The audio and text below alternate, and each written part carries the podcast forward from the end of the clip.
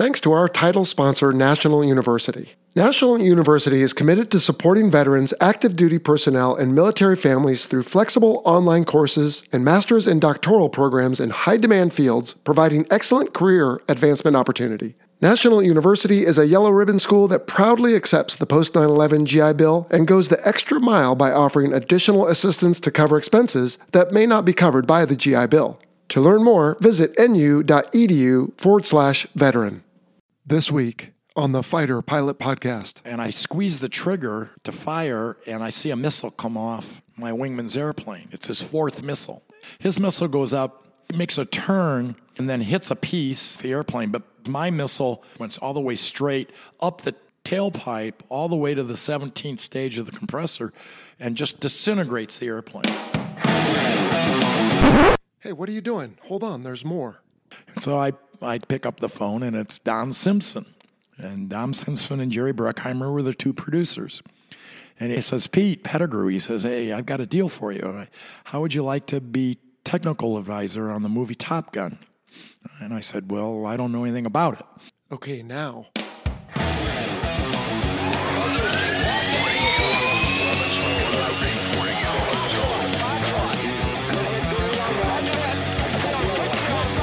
Welcome to the Fighter Pilot Podcast, the internet radio show that explores the fascinating world of air combat, the aircraft, the weapon systems, and, most importantly, the people. Now, here's your host, retired U.S. Navy fighter pilot, Vincent Aiello.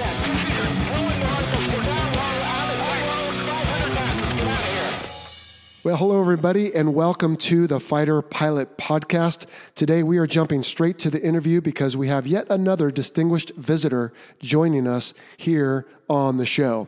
Now, we happen to be in a room where the acoustics are not ideal, but I know you'll forgive us for that. And let's meet our guest. He is originally from Glencoe, Illinois. He attended Stanford University and was commissioned through the ROTC from that school in 1964. He attended Navy pilot training and was winged in 1966 and was initially assigned the F 4 Phantom. He performed three 10 month combat deployments in Vietnam. He was an instructor at VF 121 and also an instructor LSO. And while in that capacity, he was invited to participate in a brand new school at NAS Miramar called Top Gun, where he was the first replacement pilot. He eventually went on to numerous other commands and was in command of VF 302, a reserve F 4 squadron. He retired as a Rear Admiral upper half in the reserves with over 34 years of total service, 3,500 flight hours in the F 4 Phantom alone. His decorations include the Silver Star, the Distinguished Flying Cross, and numerous air medals.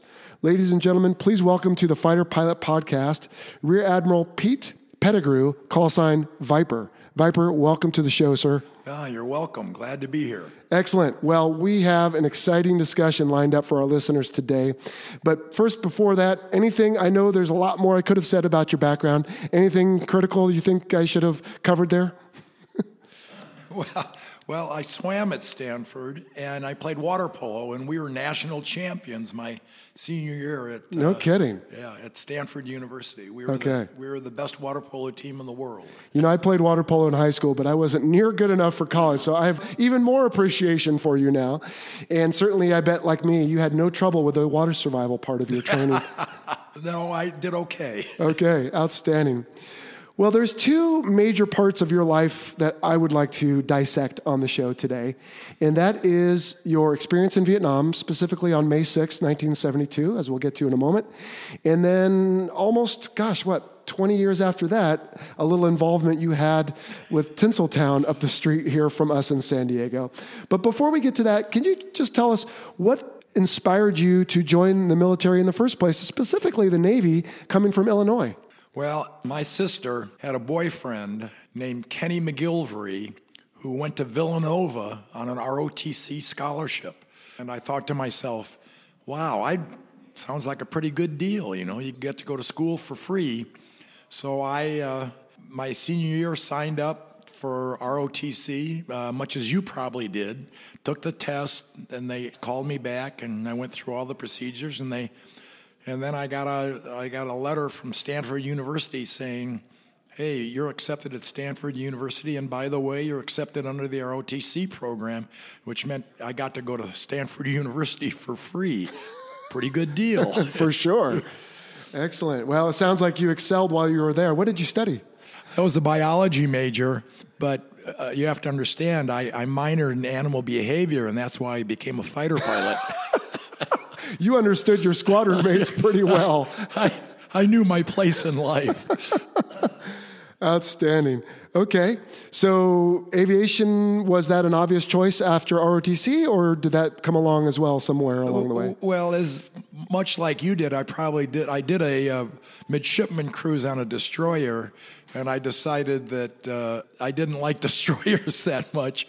And my other choice was aviation or submarines, and I didn't think I was going to enjoy submarines, so I went into aviation. Okay, so you, you took it as almost a, not an afterthought, but it wasn't the burning urge you had from a, a young man of five years old to uh, be a fighter pilot someday, but that's good. Okay, and then you went to F4s and you immediately deployed in 1967 aboard the Coral Sea, is that correct? That's correct. Wow, and that was a treacherous time to be deployed over Vietnam. Well, it's like you say, you either get there at the right time or the wrong time, depending on how you feel about the whole thing. For me personally, we got there in like, I think my first combat mission was in like June um, of 67. And I think I had one combat mission down south in South Vietnam, and the next one was up way up north and uh, you found out the meaning of being shot at. so yeah, it got to be it got to be very very quickly very very difficult. What I mean by difficult is each of the missions, you know, you're you're sort of wondering whether whether it was going to work out very well or not. Well, I would think that was more poignant based on the fact that you had probably squadron mates and friends on the ship that it did not work out for. Well, I lost a third of my first squadron. Wow. We lost five airplanes in about uh, two months over like uh, September, October, November. We got first two, the CO was shot down by a surface air missile. His wingman was shot down by a surface air missile. then about a week later, I think our admin officer got shot down by a surface air missile. And then about two weeks later, the ops officer and his wingman both got shot down by MiGs and that was over about a two month period. And we lost we lost five airplanes, which is about you usually carry 13 airplanes, and that's about a third of the squadron. Wow.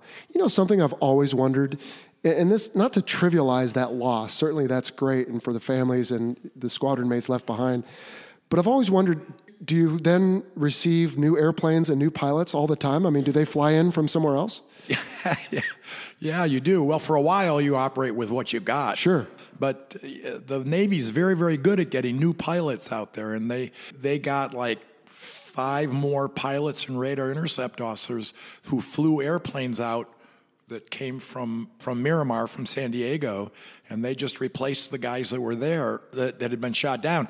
And we we didn't get any of them back. We got about half of them back at the end of the war. Sure, in 1973. In 73. Right. But uh, we, my squadron, VF 151, was sort of notable for a while because at the Hanoi Hilton, we had the most residents from one squad, one Navy squadron in the Hanoi Hilton at no the same kidding. time. Wow. Well, that is an amazing experience I can't even begin to imagine. But take us to, if you would, I believe it was your what, third deployment in 70, 72. 72. And on May 6th, you were flying. And tell us, first off, who was your RIO for that deployment? That's another story in itself. Oh, dear. It was a guy named Mike McCabe who later became a three star admiral. He was, Okay. third, he was third fleet. And Mike McCabe was the air wing staff. He was on the air wing staff, and he was a stash. He had never he had never been to the to, to VF 121 as a student. he only had about I don't think he'd ever had a hop in the F4. He'd been to school, so he had his wings, but he'd never been in the F4. And he was on the staff, and the air wing commander was a guy named Hunt Hardisty, who was a very, very famous aviator, probably one of the most famous people and probably probably one of the heroes of mine that I wanted to work for more than anybody else. Uh, in fact, he held the low altitude speed record at the time of about 950 miles an hour, which I think he still owns. He's dead now, but anyway, he had McCabe on the staff, and McCabe was going to go to, and he was going to go to train as a radar intercept officer. But when I came into the air wing, Hunt Hardisty took me aside and said, Pete, you know, I've got this guy, Mike McCabe, and I, I want to keep him on the staff for the cruise because his father was killed in an F 9 accident at Alameda just after the Korean War. He's a good guy. He's never been through training, but I'd like him to fly with you because you just were instructing in the RAG and you pro- and you instructed a Top Gun. So he said, "You probably know about uh, as much about training a guy as me sending him to the to the replacement air group squadron. So will you fly with him?" I said, "Sure, I'll fly with him." So we deployed early. I thought I was going to get like three or four weeks of flying to train him but about a week after I got to the to, as a, as the Air Wing LSO, the Kitty Hawk deployed a month early, actually six weeks early. So we deployed. I didn't get to fly with him because we went straight over there. I think I got I think I got one hop with him before I flew with him in combat. His second hop in the F4 was a combat mission up north over North Vietnam because we had just started bombing in the north again. Wow. And then, uh, and within, within, and he was an ensign then. And within about uh, two months, he had uh, a, a, silver star, a distinguished flying cross. That's what we call trial by fire. yeah. and, and, it turned out he was a great RIO. He became a great radar intercept officer, became a great radar intercept officer. And about halfway through cruise, they took him away from me. and they said, nah, we're going to we're gonna give him to somebody else. Sure. and, and, and, and he just got better and better and better and then turned out being a three star admiral. Wow. Is that how you got the call sign wizard? Yes. Okay. Well, no. When he, when he, do you know him? No, I just know. I think he came up and briefed us at Top Gun. Once, oh yeah, he did. Yeah. And I'm I'm familiar with the name from from the reading. He's a fascinating guy. But uh, that was not his call sign when he first got to the squadron. Oh, I'm sure it was something a little more, yeah, less glamorous. It was, okay. It was Bambi. so he was Bambi for about oh, eight dear. months, and then he decided he wanted to be wizard. Oh, he decided himself, huh? Okay. Yeah. Well, it stuck because he had a silver star and a distinguished uh, All right, fair enough.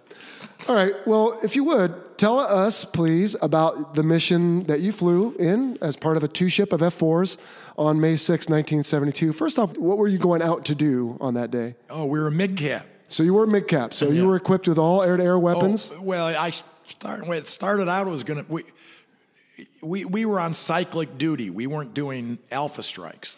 But the Coral Sea thought they, they had a couple of uh, airplanes, MiG 17, stuck at, at Bai Thuong Airfield, which is about halfway down from Hanoi, down towards Vinh. And uh, so they thought they had, they had stuck them on the runway. They couldn't get off the runway. So we switched from cyclic ops to an alpha strike on Bai Thuong to try to catch those aircraft, catch the airplanes. Sure. And so they switched me from a bar cap to a MiG cap. And then there were two MiG cap stations. One was going to be feet dry, and the other was going to be feet wet. And I didn't get the the MiG cap station that I wanted, which would have been feet dry. I got the feet wet one. So they launched us off the front end of the ship. This is this is an education for you, and and you know all the plans that you have turn to hell as, as soon mean nothing. Right? As soon as you as soon as you launch off the catapult, it all goes away. So I launch thinking that that I'm going on a MiG cap over water, and we're going to tank overhead the ship. So we tank overhead the ship, and there were four of us: the, the MiG cap, the ceo guy named um, Duke Pitson was uh, going to go on the on the feet dry one, which was the better MiG cap station. Sure, because you're overland, and yeah, that's just. Overland. I, if I can interrupt you, I spend a lot of time on this show reminding people who didn't live the life we did what that means. So I think they could figure it out though. Feet dry is when you've left the ship, you go over land, and feet wet is you stay over the water. So anyway, please continue. So we get over the we get over the tanker as a foreplane, and Pitson says, Hey, Pete, he says, my radar's not working. Why don't you take my MiG cap station and take my wingman, and I'll take your MiG cap station and your wingman? And I wasn't going to say no to that, but it, it, it made a difference because we were sort of short of Sidewinder missiles. and instead of carrying four, I only had two because originally I was going to Barcap station and they couldn't change the ordnance. So that meant that that I had two sidewinders, and my wingman, who had been Pitson's wingman, had four sidewinders. So the configurations are different on the airplanes, which ends up making a bit of a difference. So we leave the tanker and go in, and we we went to a place called the Hourglass Rivers to coast in. If you if you do it enough and you, you, get to know North Vietnam and you get to know the threat areas and the non threat areas. And there was a place called the Hourglass Rivers, which was just south of Thanh Hoa, which w- was a pretty good coast in area because it was pretty boggy and there weren't any SAM sites there. They couldn't fit any there. so, so I always looked for places where I knew SAM sites weren't right there and I, sure. could, I could find corridors I could get into that would work to get inland. And I was looking for a MiG cap station that would have been about halfway between Bai Thuong and Kep, which was where any MiGs would come from. And then we'd orbit there, and then we, that's where we could engage if we had to. Uh, you want to know more? Absolutely. So, so, but first off, why was there a shortage of missiles? Was the ship just using them up too quickly? Yeah, they were using them up. There always been, always seemed to be a little bit of a short of a shortage of missiles. And uh, in fact, in '67 we were short of missiles, and in '72 we were short of no missiles. Kidding. Okay, so you are now feet dry on a MiG cap with a wingman you hadn't briefed with, but you all know the procedures well enough that you could pick up a wingman of opportunity, Yeah. essentially. Yeah. You've got different configuration, at least for missiles. I assume you had what, probably one centerline fuel tank. Yeah. And all the. Did Yeah. you have any Sparrow? Uh, two sparrows. Okay. And so now you're overland, and just yeah, please tell us what happens next. Well, you as an ex-instructor at Top Gun know that uh, things turn to worms pretty quick. Oh sure. And uh, so we're going we're going inland, and we get a vector from about 80 miles. It says, "Okay, we have bandits for you." Uh, I think the call was 330 at 80 or something like that. And this is your controlling AIC or air Yeah, it was the USS Chicago, which Okay, was so they're providing which your is a control. cruiser. Okay. and and they gave very very very good control, which we didn't normally have. We are not noted. Uh, well, uh, the U.S. Navy I think was not noted at that time for having great control, but they were giving us good control. So they give us uh, 80 miles. We go in, and we're going fast. Probably 500, 550, something like that. We're an afterburner all the way in because, uh, as you probably all know, uh, F4s smoke when they're in basic engine. So you got to go into first stage burner to get rid of the smoke. So we'd gone into first stage burner and we were, I think, 15,000 feet, maybe a little less than that, heading in. And then we got 60 miles, 40 miles, 30 miles. And we're in uh, what's called combat spread, which is about three quarters of a mile to beam each other. And we're loaded for bear. We're ready to, ready to do it. And so all of a sudden the control got even better. And he says, okay, they're 30 miles, 20 miles, look low, uh, two blue bandits. And I said, do we have a cleared to fire? A blue bandit was a MiG 21. Right. And he said, two blue bandits. And, and if, if they were called blue bandits, that was supposed to be a cleared to fire in the code. That meant we were cleared to fire. But I said, are we cleared to fire? And he said, yes, you're cleared to fire. So we got to 10 and 8. And uh, at about eight miles, looking down, and it was pretty late in the afternoon, so it was into the sun, but it was uh, pretty clear with a, a little bit of haze below. But man, at eight miles, all four of us, two people in each airplane, saw four MiG 21s. It wasn't two. That's amazing. The, the two that we thought were going to be there ended up being four. And I thought to myself, oh, that's good news. And it's good news because I just thought, I, I think the dance floor is full. I think everybody that's going to be here is here. And that's what I wanted. If it had just been two of them, I would have said, "Well, where's the other two? But it was four, so I said, "I think I think the dance card is full now, and we're all here." All right. So I was really excited. And we were about eh, 40 degrees angle off the tail, and they were in a left hand turn in a, what I'd call a box four. Wingmen were fairly tight, and we just jumped in on them. And uh, Wingman, uh, uh, who was Bob Hughes, a guy named Bob Hughes, who was later killed in a, midair collision at, at 121. I'm sorry to hear that. Uh, yeah, he was lieutenant, ended up getting killed. But he immediately, well, we're about 45 degrees angle off the tail on the hot side. Well, hot side is inside the turn. And we're doing about, my this time we're probably doing 525 or something like that. And they're in a pretty hard left hand turn. Well, he, he squeezes off a missile. And I thought, eh, too much angle off. I don't think it's going to guide. It's about 45 degrees angle off at about maybe a mile. Sidewinder, AIM 9 Delta, I think. It was either a Delta or a Golf. very, very good missile. I mean, the missile to use in For that particular in that war. Right, yeah. right. Yeah, not an AIM 9X. anyway, he fires, and I thought it's not going to guide. And boy, it just cranks a turn really, really hard to the inside of the turn, goes on down, clips a piece off the airplane, and then the airplane starts to smoke and falls out of formation. And I thought to myself, well, do I follow this airplane down and try to confirm it, or do I go on to the next guy? And I thought, well, I'll follow him down. So I, I sort of followed him down for maybe two or three seconds. And I saw that my wingman had broken to the inside of the turn and he was going after the number three guy. And I He's trying to whittle away at this formation. and I said, I said to myself, hey, I, I, here I am trying to follow down his and confirm his MiG, and he's trying to shoot mine down. And I thought, screw him. he can he can confirm his own MiG. That's I'm, right. I'm going for number three. Well, what I had done, I had sort of gone down to the outside of the turn and then squared the corner, and we've been closing on him the whole time. And I've got my radar intercept officer. I'm saying, you look at the two guys in front and tell me what they're doing. Tell me if they're a threat or not, because I got to work on this guy, on the number three guy. And I'm closing pretty fast. And then all of a sudden, I get to about 3,500 feet behind him, and I'm closing pretty hard.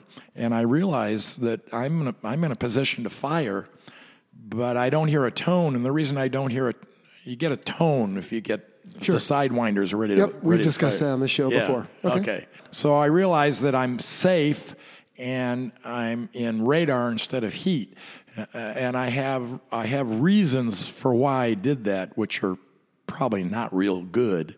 But uh, I could explain it to you, but it'd take me an hour because I'd have to explain a lot of the of the mechanisms and how the system worked. Okay. So I armed and went to Sidewinder and got this huge tone. But now I'm down to about 2,500 feet, dead six on a MiG 21 in a slight left hand turn.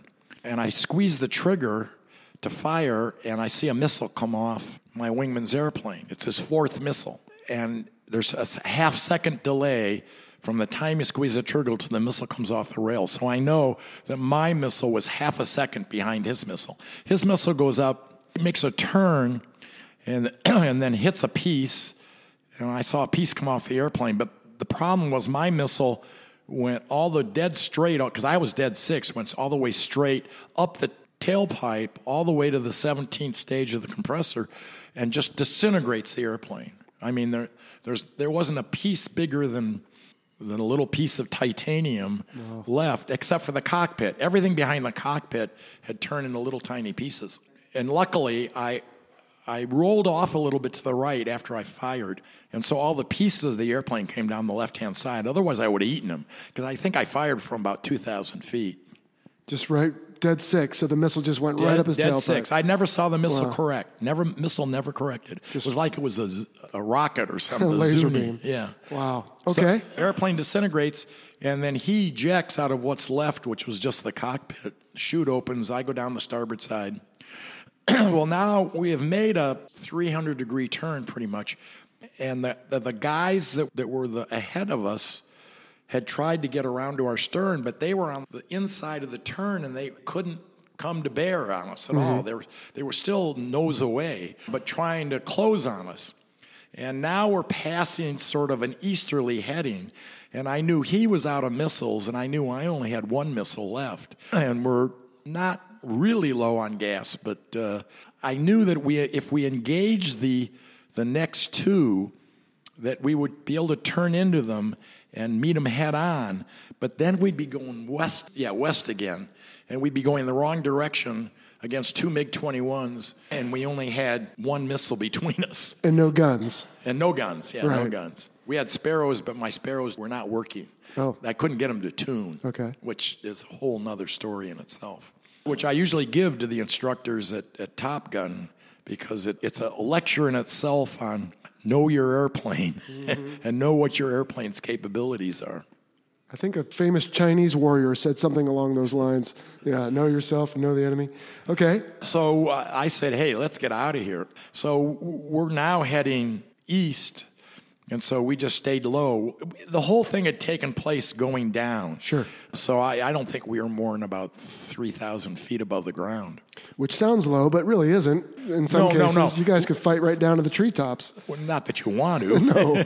no, okay. And I didn't certainly didn't want to, although we've had engagements like that. I haven't had an engagement like that, but the Navy's had engagements like that. So we just went east and uh, in Burner and just continued in Burner. The uh, MiG 21's limited, I think, 515 knots below 15,000 feet. And then we were doing probably 550 or 580 or something like that. So we knew they couldn't catch us. so uh, we just went out in burner until they they broke off about they, they never got closer in about maybe two miles, and we just ran out. But if you were that low, even at that speed, were not surface to air missiles a, a danger at that point?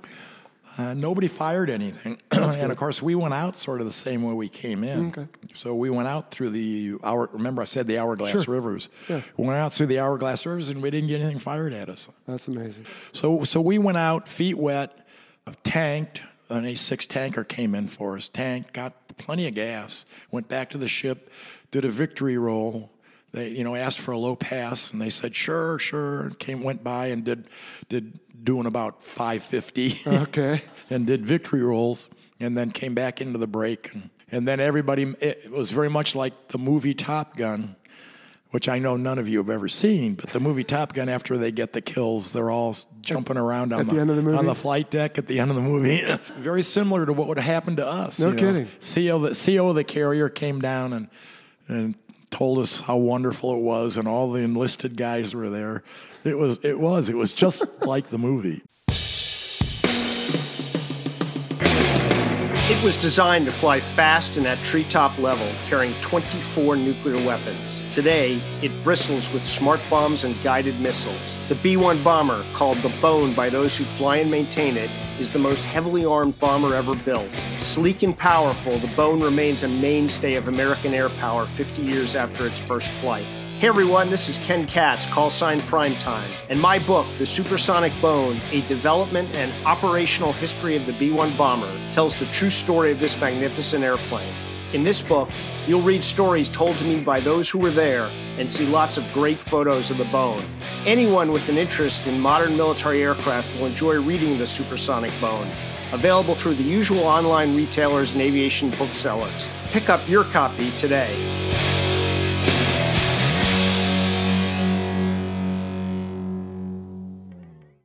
Well, I wonder if that being a fantastic segue, if anyone might have had some sort of input from someone when they did make that movie 20 years later to include that scene. So, years later, in fact, you were involved with the making of the movie Top Gun. And in fact, correct me if I'm wrong, Viper, you have a cameo in that movie. You were the older gentleman that Maverick warned Charlie against in the bathroom when they first meet. Yeah, what's my name? I got to remember. You had a name in the movie?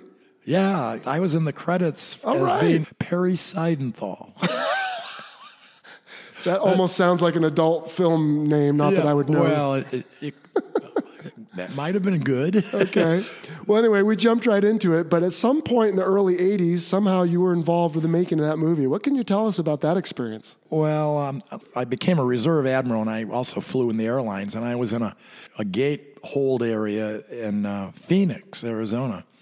And I got a call from scheduling, and scheduling said, "Hey, we've got a guy on the phone that needs to talk to you." And I said, "Uh, what are you, what are you talking about? He said, no, this guy says he's got to talk to you.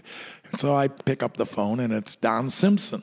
And Don Simpson and Jerry Bruckheimer were the two producers. And he, he says, Pete Pettigrew, he says, hey, I've got a deal for you. How would you like to be technical advisor on the movie Top Gun? And I said, well, I don't know anything about it. And he said, well, uh, you've been recommended to be the, the uh, technical advisor for a movie we're going to do. And we'd like you to come up to uh, Paramount and meet with us and see if, if we can get a deal for you to be the technical advisor because we understand you taught at Top Gun and that you have a lot of experience. And so I went up and, and talked to them, and then they invited me back. We went out to dinner with Tom Cruise.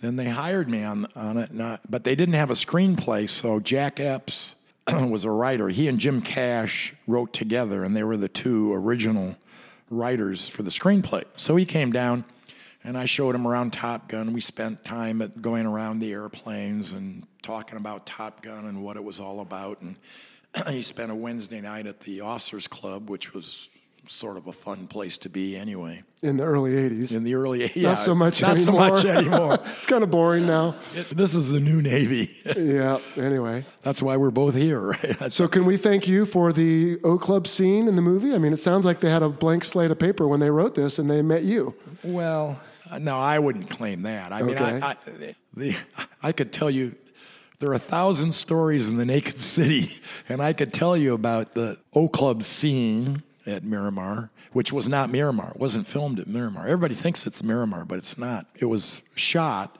at a, bar up on 55th Street. Actually, I don't think it's still there, but it was a gay bar at the time Really? called the Roxy, and it, its claim to fame was it had an it had a U-shaped bar.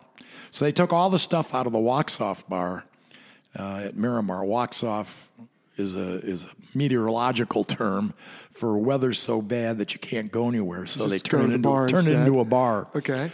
So they took all the stuff out of the Waxoff bar and put it into this Roxy. this Roxy, Mm-hmm. the Roxy, and then filmed it there.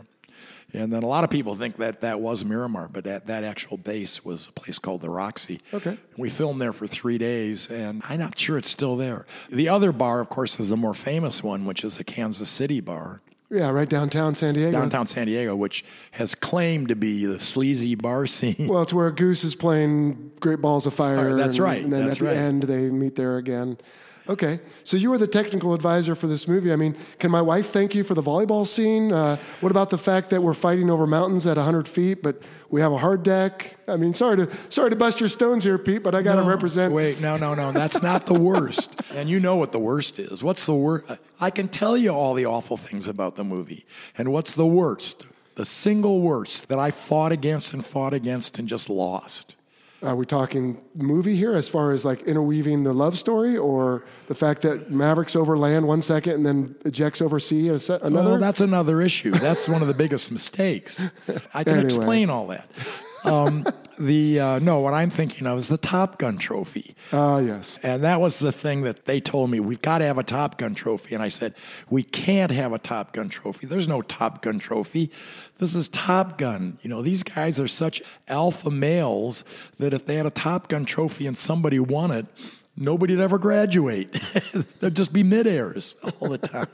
so I said, we can't have a Top Gun trophy. And they said, we are going to have a Top Gun trophy. I spend a lot of effort on this show, Viper, explaining the difference between Hollywood and real life. And, and I'm okay with it. I'm at peace with it now because if they did a movie about our real world, even possibly in Vietnam, I think it'd be it wouldn't do very well. I think it'd be kind of boring. Yeah. So you have to have a little drama. You have to have, I guess, a little volleyball. I don't know. I keep coming back to that, but I, I mean, it's got to make it an exciting movie, or nobody's going to show up to watch it. So you're right. The uh, low altitude to high altitude is there are two big mistakes or errors. I call them errors in the movie. One of them is high low.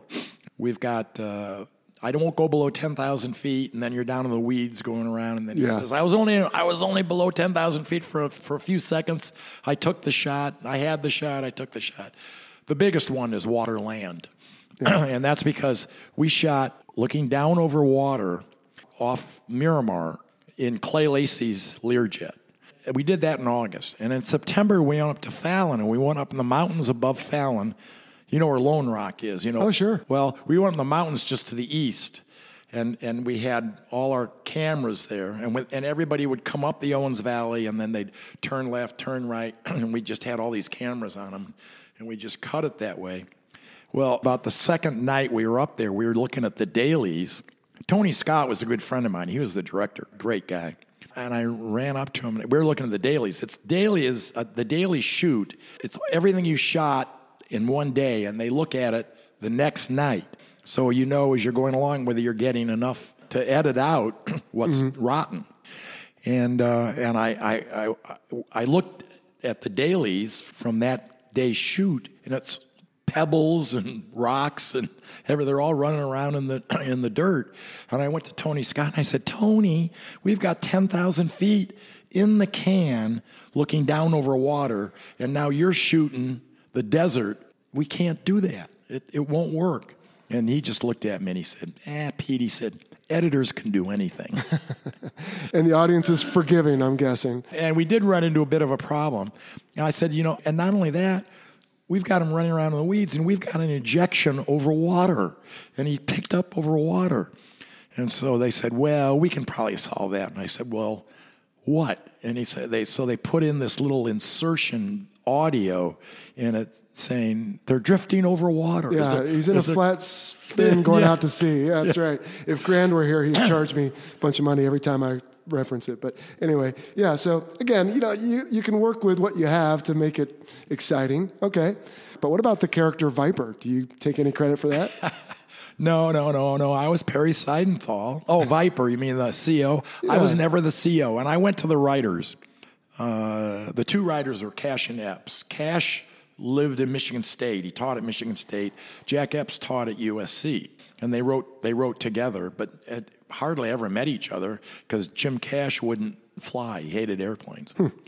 Jim Cash has since died. He was a very, very nice man, but he died about 10 years ago. I think Tony Scott has also, right? Tony Scott committed suicide. He jumped off the San Pedro Bridge. He's another one gone. Uh, Don Simpson, one of the directors, uh, has been dead for 15, 20 years. Yeah, you sort of wonder about that movie. yeah. But you were saying, uh, oh, so the Jack Epps came to me. Said, "Pete, we want to use your call sign. We want to use the Viper call sign because we had spent hours and hours going over every call sign we could find." And Jack Jack said, uh, "We we want to use Viper." And I said, "Well, yeah. What do you want to use it for?" I have some pride. and they said, We want Viper to be the CEO of Top Gun. I said, The problem with that is I was never the CEO of Top Gun. I taught there, but I was never the CEO. Viper's my call sign, but I was never the CEO. And they said, Well, don't worry about that. We want to use it, and we want to use it for the CEO. And I, they were being very nice about that. And so they did, they did use it, and it's gone down in history. And so I've been Viper for many, many, many years. And of course, you got to understand that sometimes call signs change a little bit. And they used to call me Viper, now they call me Diaper. well, we're going to get to that in a little bit. That's always our send off question is how did you get the call sign?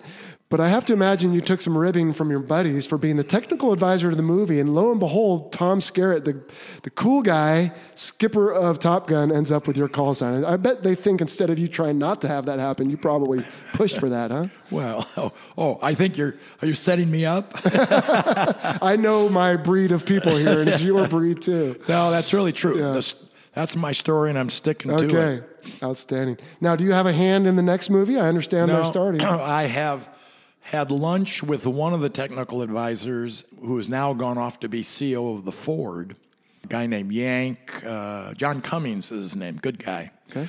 But uh, Chaser, uh, who is the administrative head of Tailhook, is the new guy now. Mm-hmm. Okay. And I talk to him uh, usually w- once or twice a month. But I don't have anything to do with it. I just warn him.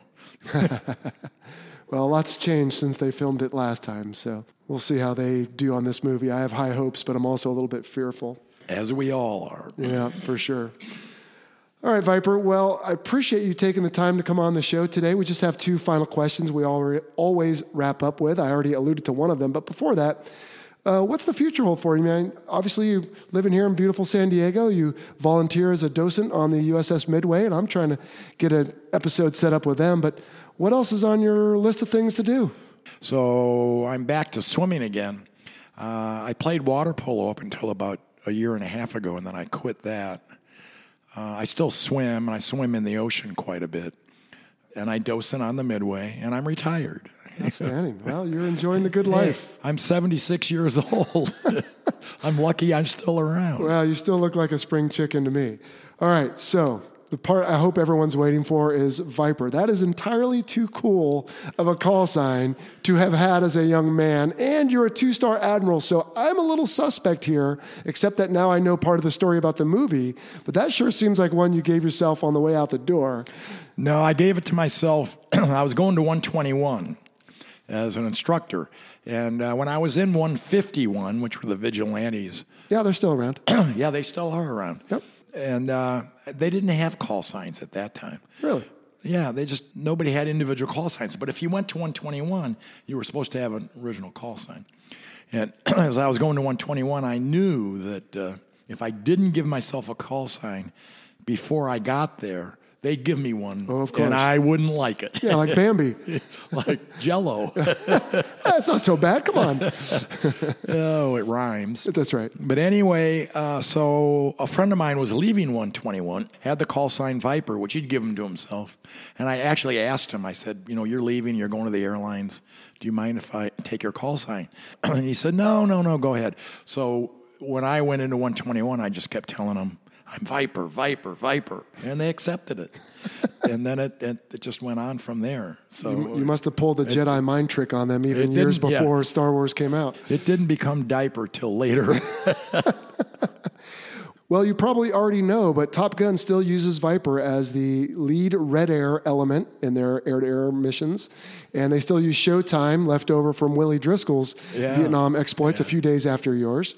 And so that sounds like quite a legacy. Plus, the movie, you, you quipped about it earlier, but you're absolutely right. Anyone listening to this knows of and has probably seen at least a dozen times the movie Top Gun. So, on behalf of my listeners, Viper, number one, thank you for your 34 years of service to this country. But possibly even more importantly to my listener is thank you for your involvement in a movie that so many millions of people adore. Yeah, well, I was happy to be here. Thank you very much. I'm happy to still be around. Well, well, we're happy to have you around. So, just before I let you go, though, one more thing we could talk about for the future is I know you're involved with something happening May of 2019. What, what's that all about? Ah, yes, for all you ex Top Gun instructors, we are having the 50th anniversary of, of the formation of Top Gun. First That's class right. took place in May of uh, 69, 1969. And it's in San Diego, and it's going to be at the Doubletree Hotel in the Mission Valley. And we're, we want all ex instructors to be there for Thursday, Friday. And then if you were a Top Gun student, as you went through as a student, we'd like to have you there also. And so um, it's a four day event. Uh, we're going to have dinner Friday night for the former instructors at the Doubletree. And then Saturday night, there's going to be a, a pretty much open on the Midway dinner. And so, uh, if you just were a student, or we call them patch wearers, Sure, a graduate. If, if you're a graduate, a patch wearer, uh, you're welcome Saturday night for sure, and you'd be w- welcome to the ready rooms at any time, which would be at the DoubleTree. So we'd love to have you there. And uh, of course, if, if you're a- a former instructor, we need to see you. Sure. Well, I will do my best, Viper, to attract as many people as I can through the podcast here and my social media. And I don't think they're the majority of my listeners. I think they're all scoffing at me, but we'll do our best. Maybe someone lives next to one. We'll get those out there and we will look to see you at the 50th next year. That'll be really cool. Yeah, and that- and remember, they're probably only about what 490. I think is all we can think of. uh, Wow. Former former actual instructors, but there are probably 5,000 guys running around claiming they were. Well, we'll see if we can weed some of them out. All right. Well, Rear Admiral Pete Pettigrew, Viper, sir, thank you so much for today. I enjoyed learning about your experiences both in Vietnam and in Hollywood. So, unless you've got any parting shots, I think we're going to wrap this up. Uh, you're welcome, and All have, right. and uh, don't forget to check six. Okay. Well, once again, a big thanks, huge shout out to Rear Admiral Pete Pettigrew, call sign Viper. Viper Sir, thanks again for coming on the show. It was a lot of fun, and we'll see you at the reunion next year. Just a couple things I want to cover on what he talked about there. First off, I listened to myself in the interview and I said something about the loss was great for the people that, you know, his squadron mates. And I trust that everybody understood, but I didn't mean great in a good way there. I meant a great loss as in a significant or bad loss. So I don't know, just it could have been misunderstood and I hope it wasn't. And then also he talked about a bar cap and a MiG cap. So, using a soccer analogy, since there seems to be something going on with soccer lately, a bar cap is more of a barrier cap or a defense. Think of the players that are on the defensive side of the field trying to protect the goal. So, that's what the fighters would be doing, to be kind of hanging off the coast, protecting the aircraft carrier and the strike group. And then a MiG cap is just a MiG combat air patrol, and that's the offensive side of the field. Those are the ones going out looking to pick a fight, trying to shoot down MiGs if they can. Other than that, I assume you know what he means when he says check six there at the end. And if you don't, give me a shout and we can explain that on a future episode. All right. Well, we have a little extra time, and I know we have a different format. So let me bang through some quick announcements and then maybe even a question or two. First, once again, I've got some folks showing up on Patreon and just super thrilled and honored that they do. I've got new division leads Rob Grady and Joe Campbell want to thank and welcome them. And also a new strike lead, that's the $25 a month level, Steven Sillett. And he gets, again, some extra goodies for helping out at that level. All right, well, why don't we knock out a few questions while we have a few extra minutes here at the end of the show? The first is from James in Australia, who asks From your Top Gun episode, I was wondering how likely it would have been in the real world for Maverick's engine to flame out and to have occurred by flying through another plane's jet wash. Well, how likely, James? I guess somewhat likely. I never flew the F 14, but what I know from others is that the F 14A, the engines were very susceptible to disruptions in airflow causing flameout.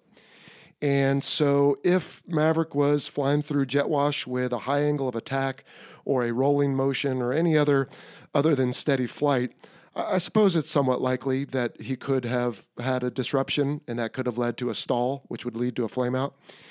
And the thing about the F 18, I should say the F 14, but I'm going to compare it to the F 18, is that, as you know by looking at it, the engines are very wide or they're spread apart on the aircraft. Whereas on the F 18, they're basically right on center line. So if one engine at high thrust on both does flame out, then you have a significant yaw from the other. And so the idea being there that if in fact one engine did flame out at high thrust, then the resulting flat spin depicted in the movie is fairly common, I suppose. In fact, when I was at Top Gun, just before I got there, two Top Gun instructors had a situation and had to shell out of an F 14 near Fallon. And I don't know all the details, but I understand that they were dogfighting at the time and uh, had a stall situation. So, yeah, I think it's somewhat likely, James. All right, next is from David in Augusta, Georgia. He's called in and emailed in questions before. He says, Between the F 16 and the F 18, which cockpit layout did you like better? Did you like the side stick on the F 16? Yes, I did like the side stick on the F 16, David. I think I've discussed this on previous episodes or maybe other people's shows I've been a guest on. It was very comfortable and natural.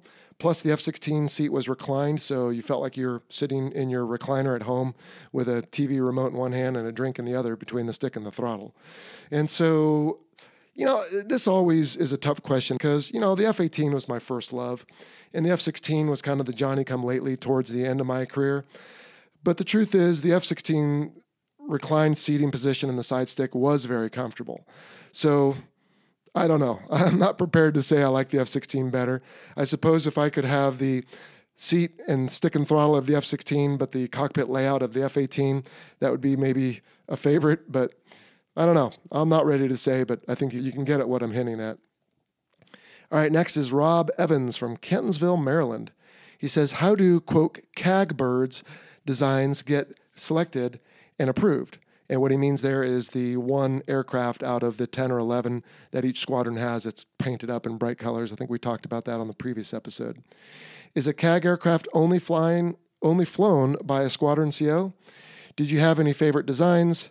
How well do the generally more exotic paint schemes or aggressor squadron aircraft work? A lot of Navy aircraft in World War II and jet fighter aircraft were painted dark blue instead of gray. Was there a different camo philosophy? Well, Rob, I think we talked about some of this on a previous episode. So the CAG bird designs, they are selected at the squadron level. Usually it's the same thing from year to year, but sometimes they'll go through a redesign and they have to use only a certain amount of paint and it can't be of course tasteless or unclassy. And so, you know, they just probably I was never a squadron CO, but I imagine the squadron CO, if you wanted to repaint it, would go to the air wing commander and say, "Here's the design I'm intending to do," and and get the permissions. But for the most part, other aircraft have a limit on how much colorful paint they can use on the CAG bird. I've seen some where the entire aircraft was painted, so I'm not sure there's a limit, or maybe they get a waiver if there is. No, the CAG bird is not only flown by the squadron CO. If you remember way back to episode one, we had a similar question on do you only ever fly the aircraft with your name on it? And the answer to that one was also no. The maintenance control, as they work with the operations department to have up aircraft ready to go for that day's flight schedule. They have to balance which aircraft are up, which are down, which are on the flight deck if you're on the carrier, which are in the hangar, and what's loaded with pylons and drop tanks for the proper configuration.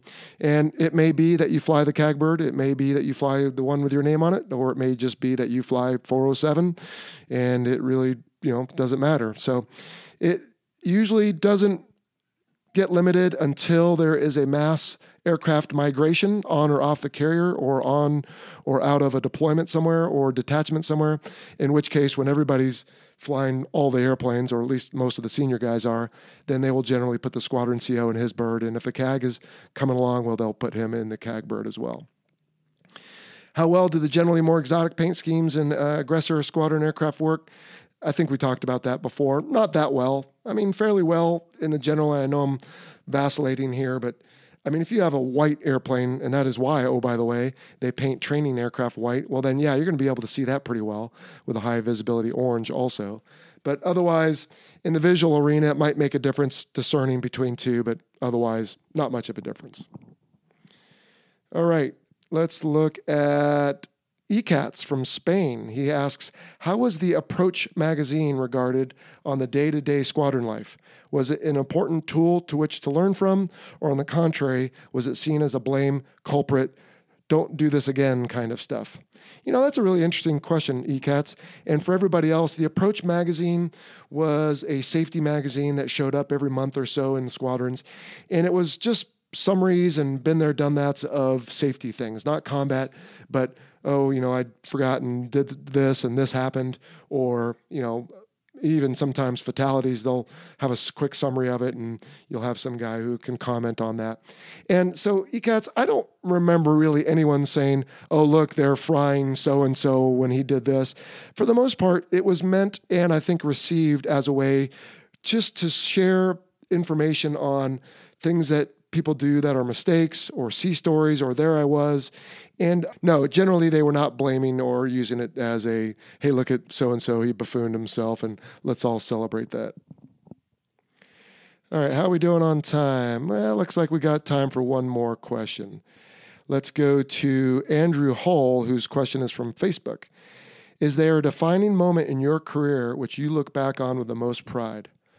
Oh boy, Andrew, that is a tough one you know, there's a lot of things over my 25 years of service that I'm proud of. And equally, there's a lot of things I'm ashamed or embarrassed of that I wish I could go back and tell my, for example, fellow squadron mates, hey, you know what? I was young and immature. I'm sorry when I said that or did this. I'm sorry when I overreacted to that.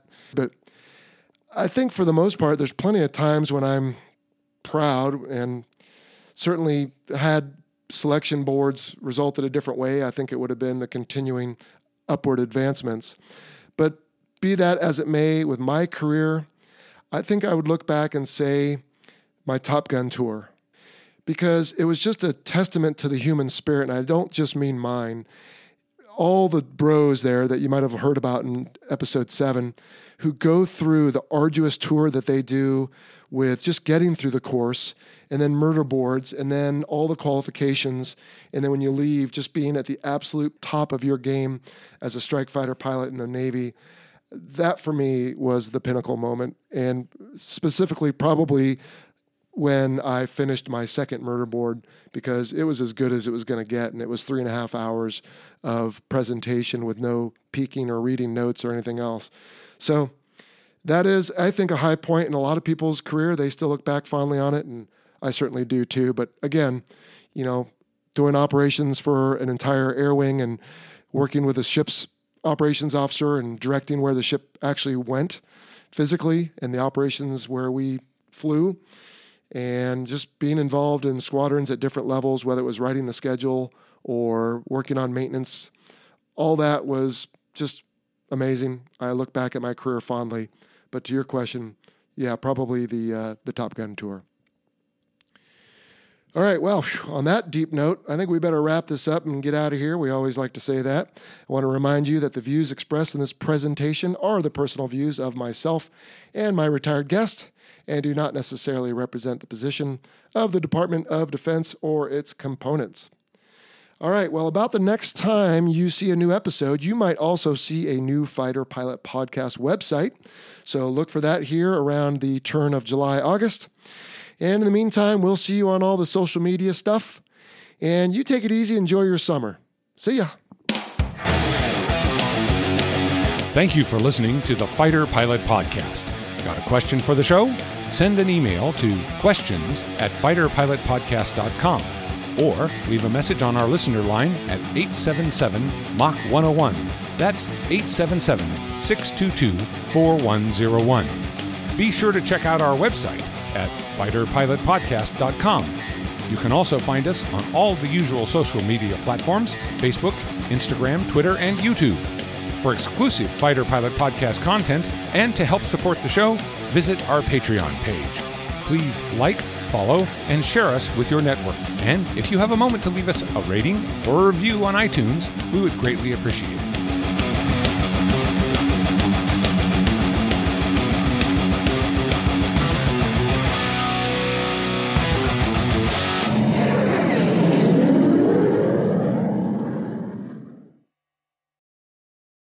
Thanks to our title sponsor, National University. National University is committed to supporting veterans, active duty personnel, and military families through flexible online courses and master's and doctoral programs in high demand fields, providing excellent career advancement opportunity. National University is a yellow ribbon school that proudly accepts the post 9 11 GI Bill and goes the extra mile by offering additional assistance to cover expenses that may not be covered by the GI Bill. To learn more, visit nu.edu forward slash veteran.